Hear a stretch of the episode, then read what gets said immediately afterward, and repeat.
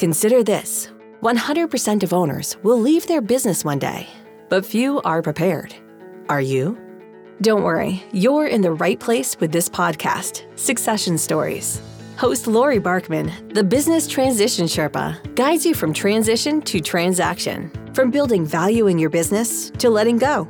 Laurie is a business transition and M&A advisor, specializing in growth, acquisitions, and selling owner-led companies. She's also the author of the Business Transition Handbook. Get your copy and learn how to avoid succession pitfalls and create valuable exit options. Sign up for a business transition newsletter at successionstories.com. Show us the love by subscribing to the show and posting a review. We appreciate you. Now, here's this week's Succession Stories with Laurie Barkman. Welcome back to the Succession Stories podcast.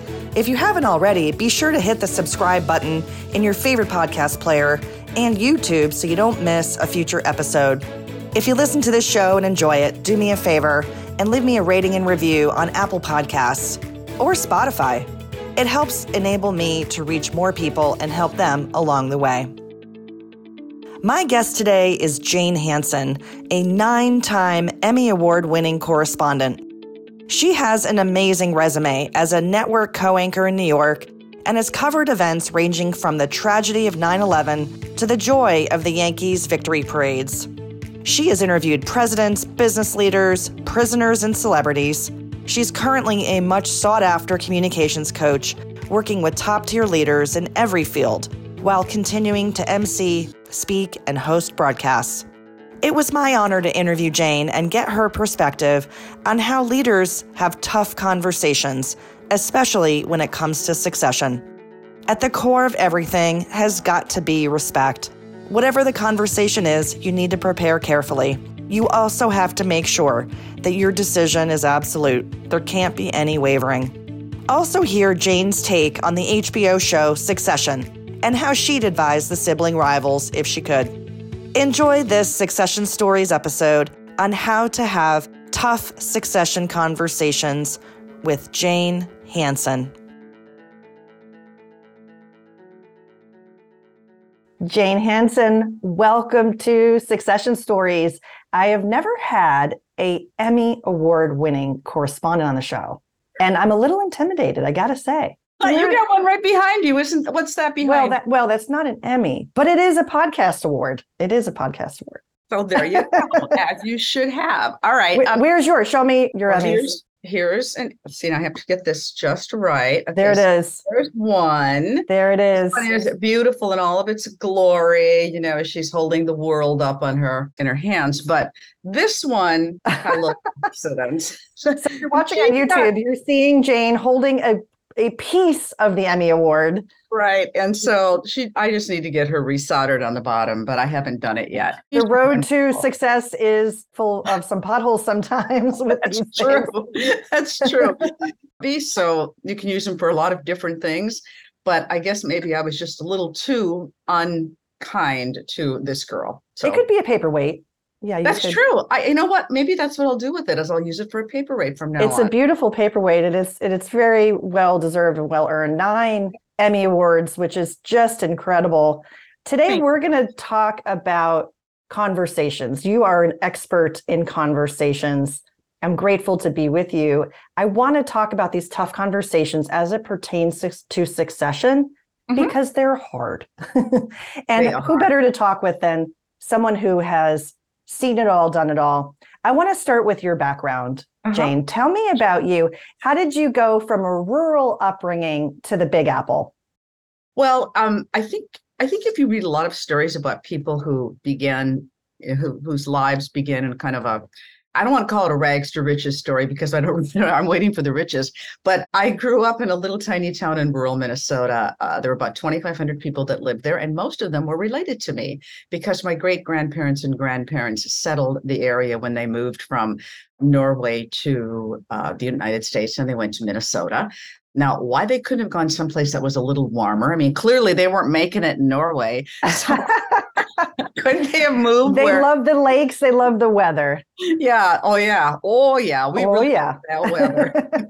so my dream from the time I was a child was to go out and see the world. And my father, who was probably my biggest proponent, my biggest mentor, would read to me from newspapers from the time I was about four years old. And we talk about all these countries all over the world. And I thought I have to go see them. And I want to, and I want to be at the center of what's going on globally. And so I think that is where I got this idea of becoming a journalist. And then, of course, as I grew up, broadcasting became the really big deal. And so I got a degree in broadcast journalism. My very first job was in Sioux Falls, South Dakota.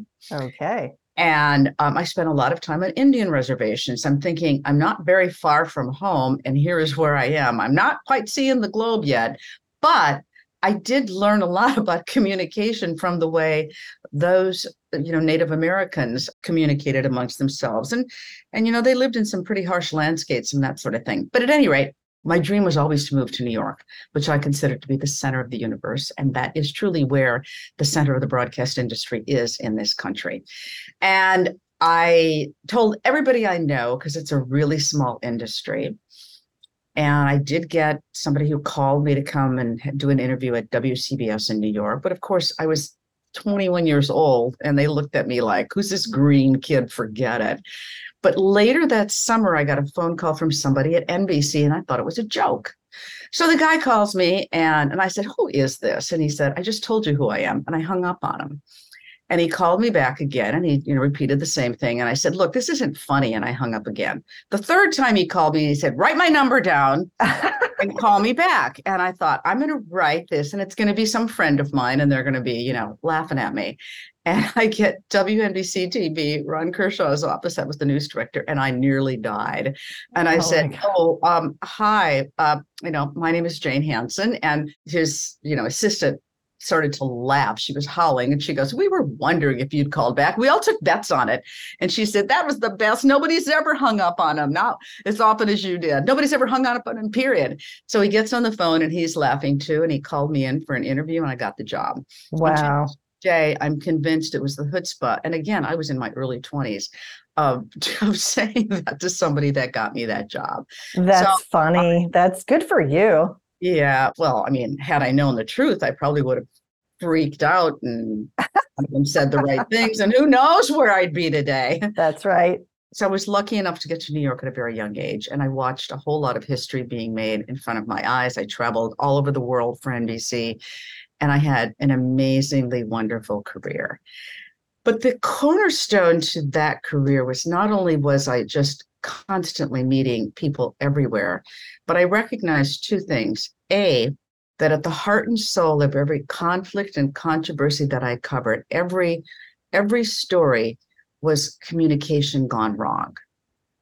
And in addition to which, I would have people come in you know, to the various shows I did. They'd get off the air and they'd say, I didn't get to tell my story. And that's because I led them down a garden path of here's what I think is interesting to our audience. And they never once got back to why they were there, which was a horrible lost opportunity for them. For me, it was, I just wanted to make the interview interesting and exciting and engaging and all those wonderful things. And I realized I knew how to do that. And thus became my change of career and my recognition that the deadlines, sometimes the harshness of the news business, all of that. I said it was time for change. It was time for me to make a succession move, and I did. Yeah, and that takes courage. That's difficult to do after decades of experience and mm-hmm. probably comfort because you had expertise in what you were doing. And it brought you probably a lot of pride and recognition, of course, through the Emmys oh, and other yeah. things. Oh, to, yeah. To make a move like that. So I compliment you for making that move. Tell me a little bit more about that as you transitioned from uh, correspondent to coach. And I know we'll talk a little bit deeper about it, but just at a high level, you're working now with clients to help them improve their communications, right? Mm-hmm. I am.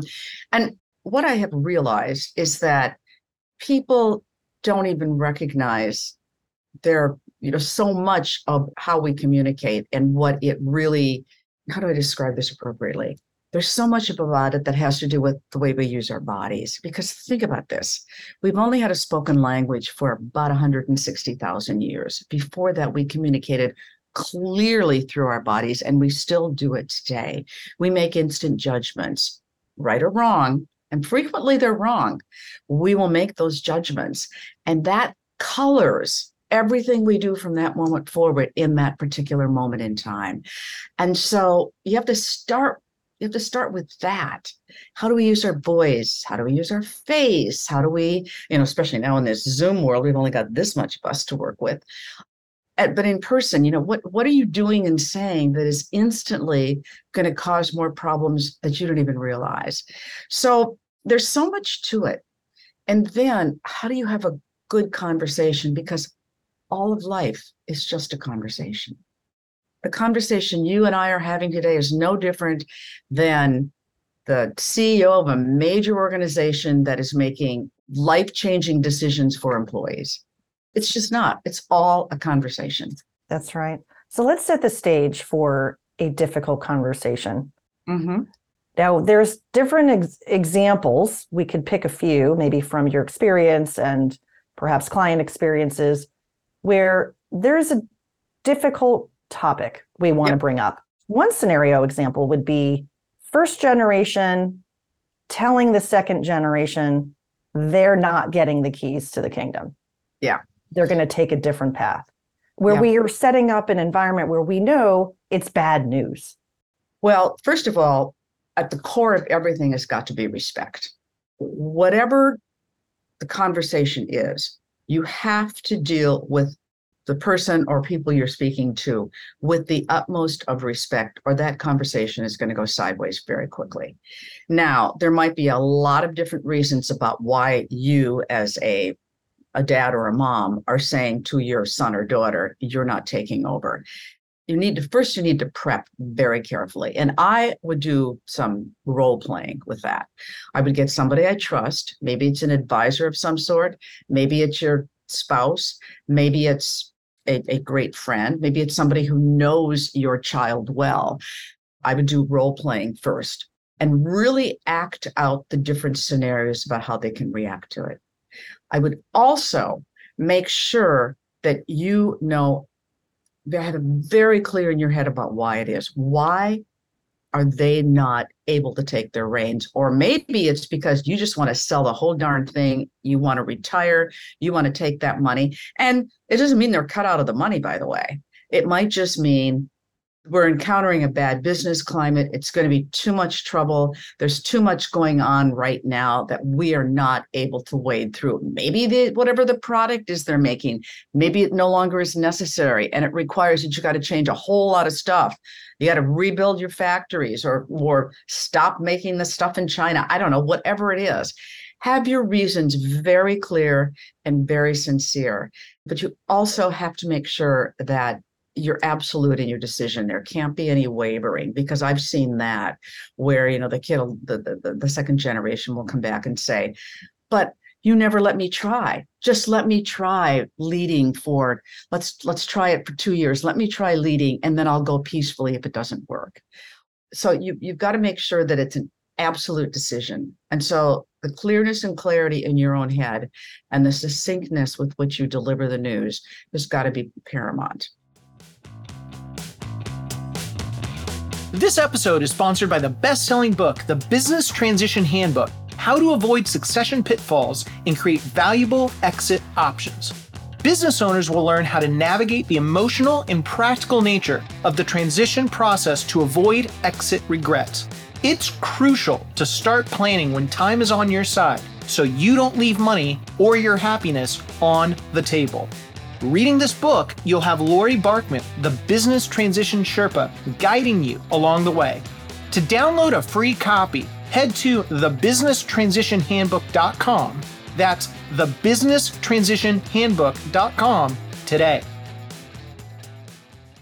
I like what you just said about having a foundation around what you want to have as an outcome and not wavering on that. Mm-hmm. Perhaps this conversation should have a time boundary on it too, so that you have an exit to say, we're not talking about it anymore today. That's how do you end that conversation, especially if there's a bit of a pleading of please give me another chance? You well, you have to say, I've I've thought about every avenue.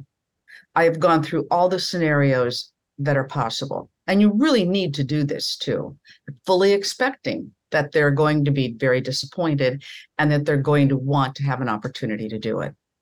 So I've gone through every scenario, and here is where I see where it won't work. Why won't it work? And you can give them, you know, the rundown out of it. And again, you know, families are really tough because there's not just that layer of of working together. There's also that layer of the emotion, the background. And by the way, by the way, um, I've done some conferences called Next Gen conferences put on by fa- financial institutions, where at the very heart and soul, my job is to help the kids. And by kids, I mean the young adults, ask their parents for something that they want, be it a job in the company, I want to be able to be, I want to be trained to take over your job. I want to start my own business. I want to go to grad school. I want to do this, whatever it is. And the kids, what they encounter is that the parents are not looking upon them as anything other than a child, even though they are grown and in their 20s or 30s at that point. And so I think for the the older generation, they've really got to look at their at their child realistically and say, Am I being fair? Am I giving them, am I still looking on them as little Johnny who was, you know, Dennis the Menace in school and I've never gotten past that? Have they proven anything that could mean maybe they deserve that chance? But you've got to figure all that ahead of time. You have to think of every scenario. There's the time and place, the setting. Is it in mm. person? Are you clear on your message? And are you creating a dialogue? There's so many different factors of what you just shared jane. I think it's really important. I also love how you flipped the script a bit and talked about the next generation making an ask of their parents or whoever that next generation is. Sometimes it's aunts or uncles. Let's talk about that scenario. That's really interesting too. Someone once told me yeah i had to fire my father. And that was not an easy thing to do Right. Have you had those situations where there's the perceived power balance is shifting? Mm-hmm. Yes. So with the the child or the the and I don't want to keep calling them child, but but with that second generation, they're often a lot smarter than and a lot more resilient and maybe more thoughtful and maybe more competent than they're being given credit for. So what I've described to what I've talked with them about in like in these conferences we've just, discussed or in private uh, sessions that I've done, I've discussed with them again, have a very clear plan. Your parents have one way that they look at you. I mean, come on, how many times have you talked to a parent and they say, My kid is a procrastinator, never gets anything done on time, or um, you know, my kid doesn't do this or doesn't do that. And the truth may have been maybe once they were that way, but they're not any longer. And so what I say to these this this second generation is you need to have a clear plan. You need to create an agenda about how you're going to do this. You need to have proof of how this is going to work. You need to create a business case if that's what, if, if you want to start a business. You need to create um, almost a resume that fits into what they're looking for for that job within the company. You need to prove your points and you need to be really smart about it and very, very spot on serious and put time and effort to. You just don't walk in the door and say, Hey, dad, I want to talk to you because I want a $200,000 loan because I want to start a little pizza place on the corner. You don't do that. You make it because there's a reason your parents have success, be it super hard work, whatever they've done to create that business that's successful. They, you know, you, you gotta you gotta rely on those their success points and how you can build on them.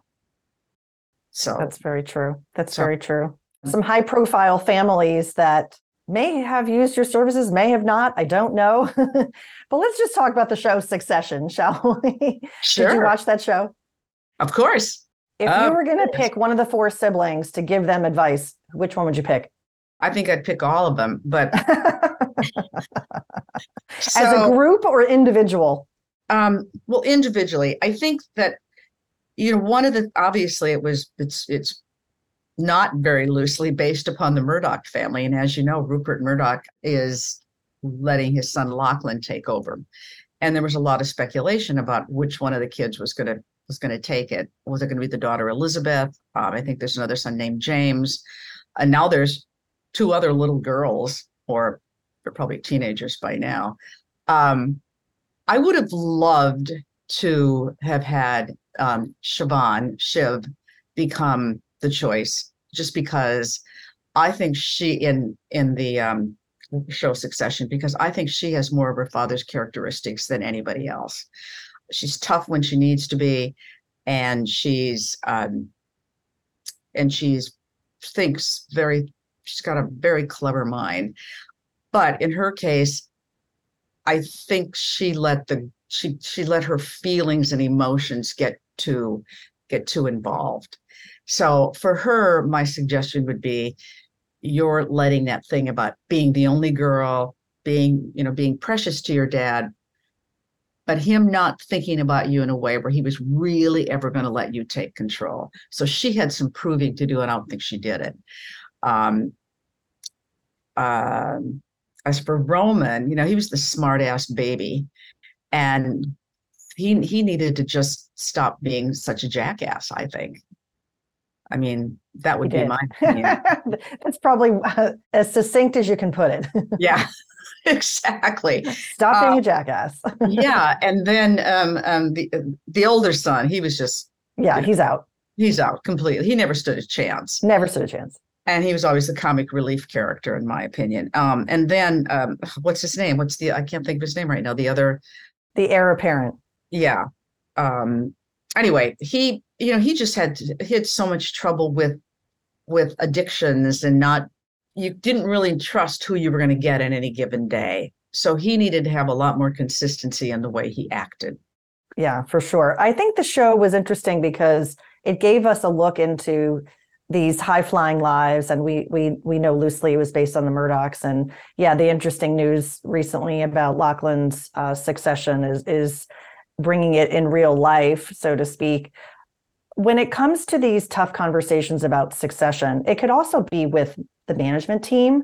So mm-hmm. I want to acknowledge that the insider doesn't always have to be family. It can be your trusted key lieutenant, you know, your COO, right. the, the people that have been with you for years and years who may be expecting that you're going to sell the company to them as opposed to a third party. I just want our listeners to think about as they might have tough conversations, who these stakeholders could be there's so many. And in a show like Succession, you saw how all of those lieutenants that were around him all believed that they were going to have part of the pie, which is why it was so interesting that um, that when he died, now all of a sudden it was everybody, every man or woman for themselves. And their agendas became so clear. Problem, which is what you talk about all the time, there had been no clear lines drawn. And so everybody felt like they had a, they they could have part of it. And that's the problem. Respect and trust. You mentioned respect earlier. I think trust can be lost very quickly. It's gained slowly. Mm-hmm. And when it comes to, let's call the end game, succession for some feels like the end, right? For others, it's going to be a beginning. Mm-hmm that concept of trust. Do you believe that trust can be repaired?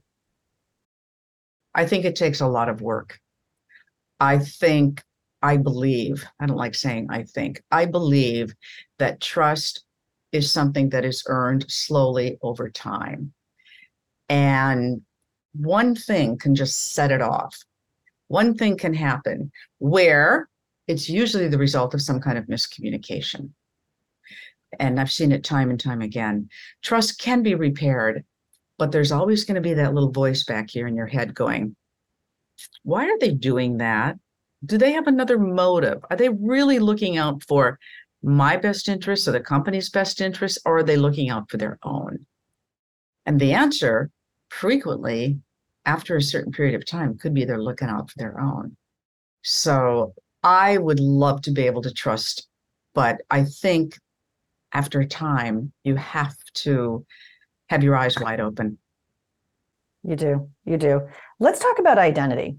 Mm-hmm. From your own experience as a correspondent for many years, now to a coach, and mm-hmm. thinking about your clients and the identity shifts that they may be experiencing with the changes that they're contemplating or their organization is contemplating.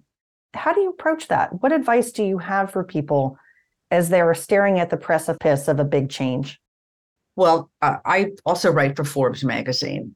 Forbes, the brand Forbes, is for, for actually Forbes Digital, I should say. And my area that I write about is women and communications. And ironically, I'm in the process of doing a story right now about women who have had long time, extremely high level jobs. And suddenly the company was bought and they were out of work. And their identity had wrapped around that work. And I know it personally from having been at NBC for so many years, where when I would walk down the street, people would recognize me. I got the best tables in restaurants. I got tickets to anything I wanted to go to. People, stylists were were buying to be able to dress me for my shows. I got my hair done every day. Not today. Um, it looks lovely. but uh, I had amazing perks, and with that identity came I had to respect that identity. And I also knew it was there because of my job and my own personal brand, but I knew I had to respect it because I couldn't do crazy things or that would tarnish the company, would tarnish me. But when I left my job, it was hard at first to understand that that that, that was no longer my identity. And I kind of went like this okay, I got it. But I don't think I was that smart about it and i think i needed to, to to really look at it differently which is something i've learned and by the way i also coach a lot of people with this stuff. But anyway my point getting back to this article so i've been talking to women who have worked for companies for decades and they're not ready to stop working yet even though they probably could because they've got money saved and etc uh, and they're they're almost like deer in the headlights how am I going to how am I going to get through this? What am I going to do next? So, in conversations with them and from my own experience, I've learned a few things. One, your personal brand is not the company. Two, you need to make a list of what you're really good at. What are your core competencies? What did you learn from that company? How did you succeed for so long? What are you taking with you? Because you didn't lose that, you still have that. Number three, what am I? What are my real passions? Because what you are passionate about is what you're going to be successful at. Number four, call people that you've worked with in the past, even people that are still at that company. You're going to be shocked at how willing they are to help you. And I, I sometimes get chills when I think about this because it's happened to me. I am stunned when I reach out to somebody and I think, oh, they're not going to want to talk to me anymore because I'm no longer, you know, at NBC, I'm no longer this big correspondent and blah, blah, blah, blah, blah, an anchor. But what I found is people are more than willing to help you because you've earned their trust over all these years. And they're maybe thinking in their head, hey, hey, uh, that could be walking in those shoes. And and and it, it's call on people. Don't ask them for a job but call them and say hey i'm thinking about starting this business. I have this idea. Tell me what you think about it. Or maybe you recognize as you start the business you need um, a distributor of products or you need somebody who's really good at marketing or somebody who's super good at social media and you know those people and you call them up and you say this is what i need can you help me I'm going to guarantee you, for the most part, you are going to be surprised at how willing people are to put their hand out to you, shake it, and say, I'm in. What do you need? So it, it, there's a lot. It's, it's just because you you've lost this job that was your identity. It's not your identity. It's not who you are. It was a part of who you are, but there's so much more to you. It's a great message. I love that. As we wind down this conversation, I want to ask you if you have a favorite quote, something to share that inspires. I use it every day. from Maya Angelou. People will forget what you did. They will forget what you said. They will never forget how you made them feel. Never more important than in today's world after COVID, after the scariness of the economy, after the, the depolarization of what's happening in this world. How you make people feel is essential to how you will live your life, how you will succeed, and how your successions will go. Absolutely. I love that quote from Maya Angelou.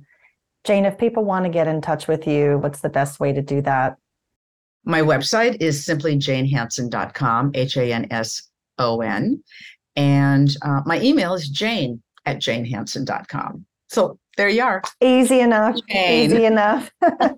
Jane, thank you so much. I learned a ton from you today, and I look forward to reading your Forbes articles. They sound really on point and helpful, and I appreciate you being with me.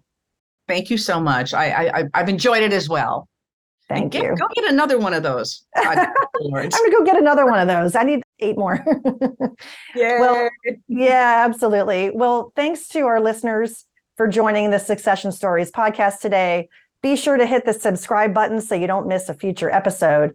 And if you listen to this podcast and enjoy it, do me a favor and leave me a rating and review on Apple or Spotify. It enables the show to reach more people and to help more people along the way. Join me next time on Succession Stories for more insights from transition to transaction. I hope that today's episode resonated with you. What actions will you take as a result? If you want to grow, sell, or transition your business, our strategic transition planning process provides clarity and objectivity on the big questions that may be weighing on your mind. Make an intention and take the next step. Set up a complimentary consultation with me to discuss your goals at thebusinesstransitionsherpa.com. That's thebusinesstransitionsherpa.com.